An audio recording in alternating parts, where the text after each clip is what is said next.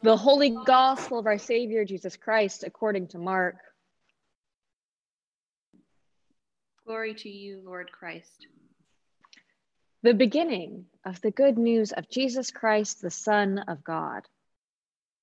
As it is written in the prophet Isaiah See, I am sending my messenger ahead of you, who will prepare your way. The voice of one crying out in the wilderness Prepare the way of the Lord, make his paths straight.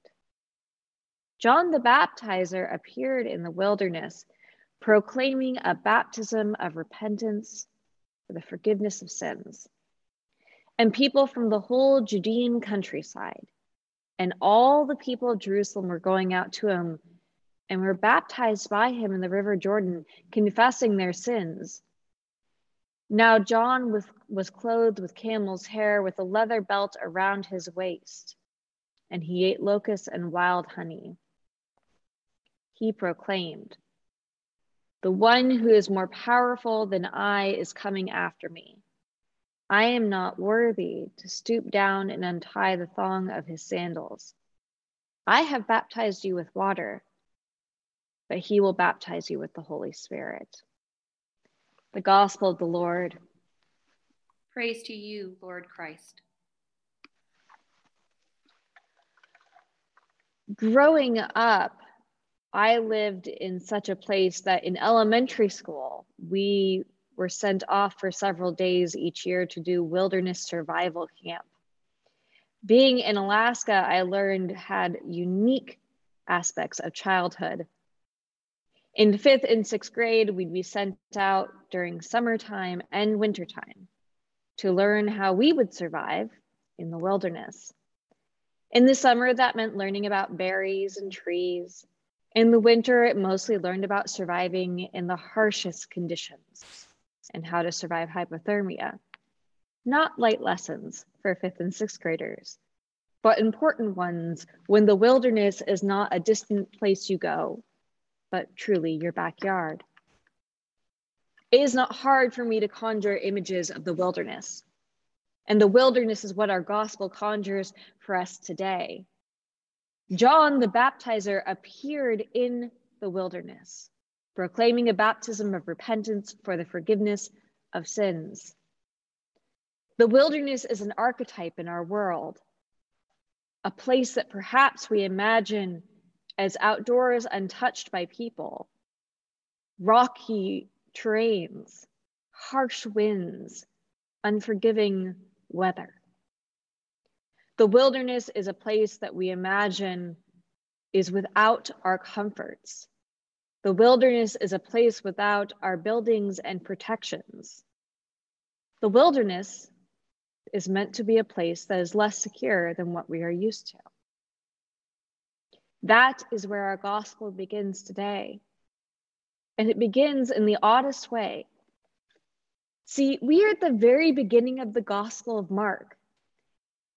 And it says, the beginning of the good news of Jesus Christ, the Son of God.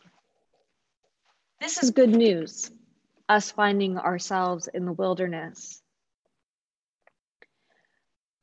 Today, the second Sunday of Advent, we still are not yet talking about a baby Jesus, but we are talking about one who is to come.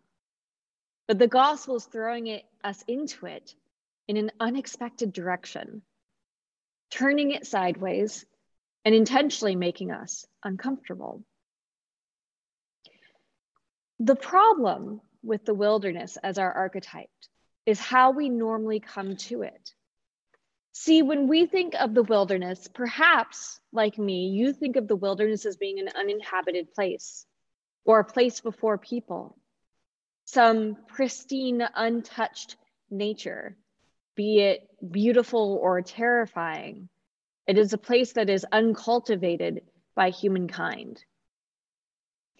While our beautiful Mercer Island has plenty of the great outdoors, they are made safe and tame for us. As I went on a hike this week with my sister through Pioneer Park, you easily can enter nature, but you're never in danger truly of straying off the path or being that far from Starbucks or the rest of civilization. It is contained and manicured, beautiful, but it is not the wilderness that the gospel calls us to. It is not, in fact, the wilderness that most of us would even go to. The wilderness, as we often experience it, is the wilderness that is made easy and comfortable for us. Wilderness that is safe to hike or traverse, national parks that are made, constructed to be safe places for us to visit the wilderness. And in fact, when we think of the wilderness as being a place untouched by humankind, we are often erasing and diminishing the indigenous people that have lived and cultivated these lands long before the European settlers came and changed it all. The wilderness is not just a toy for us to play with or an attraction for us to go to. It is, in fact, a place created by God, as much as this place is created by God, whatever place you find yourself, which I'm assuming is somewhat more cultivated than the great outdoors. We are called to see the wilderness as more of an archetype, to let go of some of the imagination of harsh weather. As theologian Debie Thomas says, the wilderness is that place that is at the margins of our power. The wilderness is that place where we are no longer the rulers.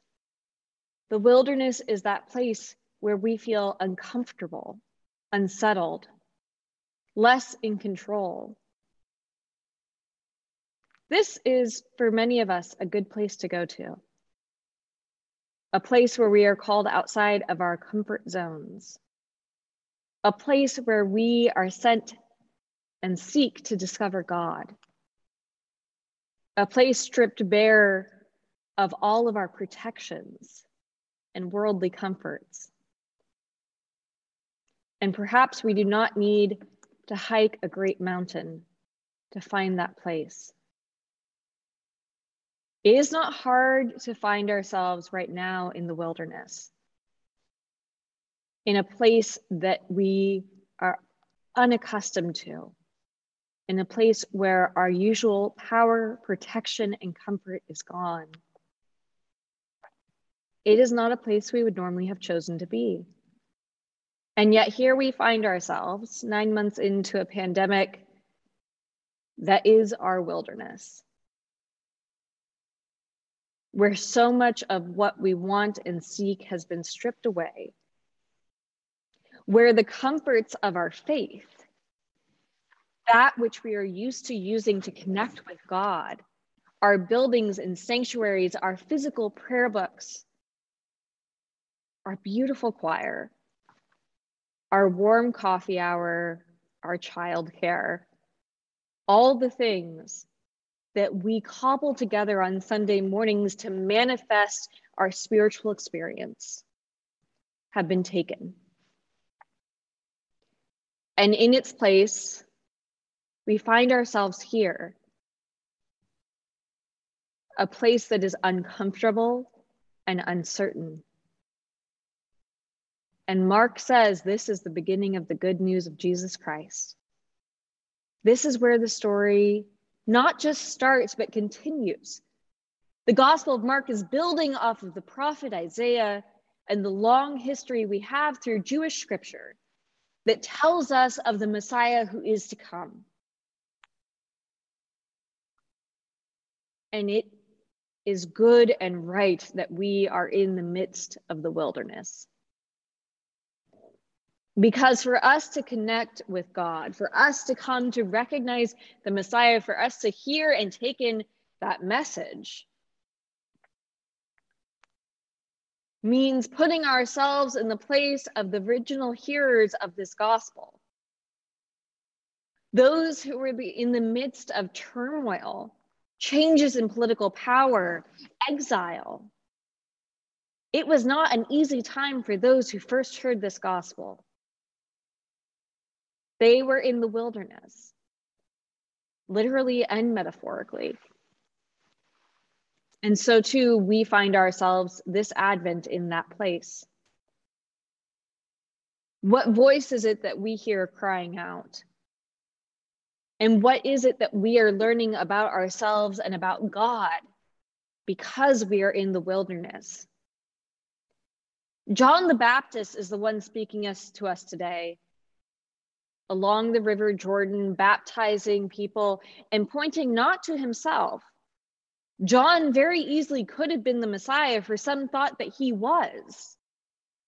But he points instead to another, he joins in the line of prophets who have come before him and continues to pass on that baton to point us forward towards Jesus Christ. In the midst of uncertainty and unrest, that is where we are sent. We are meant to find good news even in the bleakest moments, even in the uncertainty and turmoil what we can learn about ourselves and about God in the midst of the wilderness in this place is different than we could if we were sitting in these pews. If we sit in our discomfort, we can learn something of who God is and what we need to be in relationship with God. What it is that feeds our soul what we yearn for, what we desire, how it is that God speaks with us, and how it is that we connect with the divine.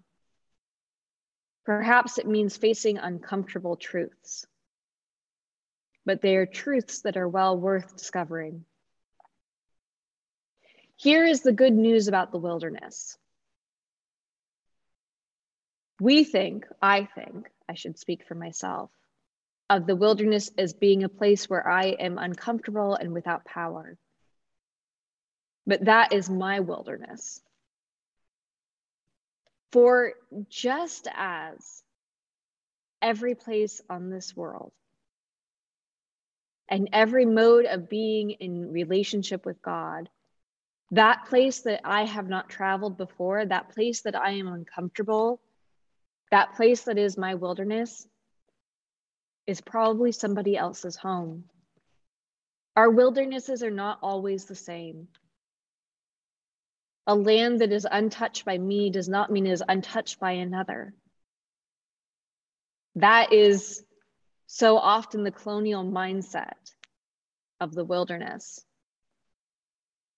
But if we remember all the generations who have come before us, if we think of all who have inhabited these lands and these faiths before us, we can know that we have companions along the way, community, ancestors, and a lineage to guide us through our personal wilderness that perhaps is their known home with God. We do not enter the wilderness alone. We are called to seek out companions along the way, guides and leaders. When we are without our power, our privilege, our certainty, we have to look to those who have traveled these paths before us. We are meant to find God in one another to me, it is one of the most heartbreaking parts of being a part because I find God so often with all of you. I'm soaked in the spirit when we gather together. We are challenged to find God in new ways. We are challenged to connect in new ways. We are challenged to seek out the good news as we await the one who is to come and what we learn about ourselves in this time, what we learn about others in this time, about others' homes, about others' wildernesses, will deepen our faith and our connection will continue to point us to the one who is to come. As John the Baptist says, we will be baptized with the Holy Spirit. May we bless one another with companionship, with presence, as we seek out that moment with Christ and as we seek out that Holy Spirit. Amen.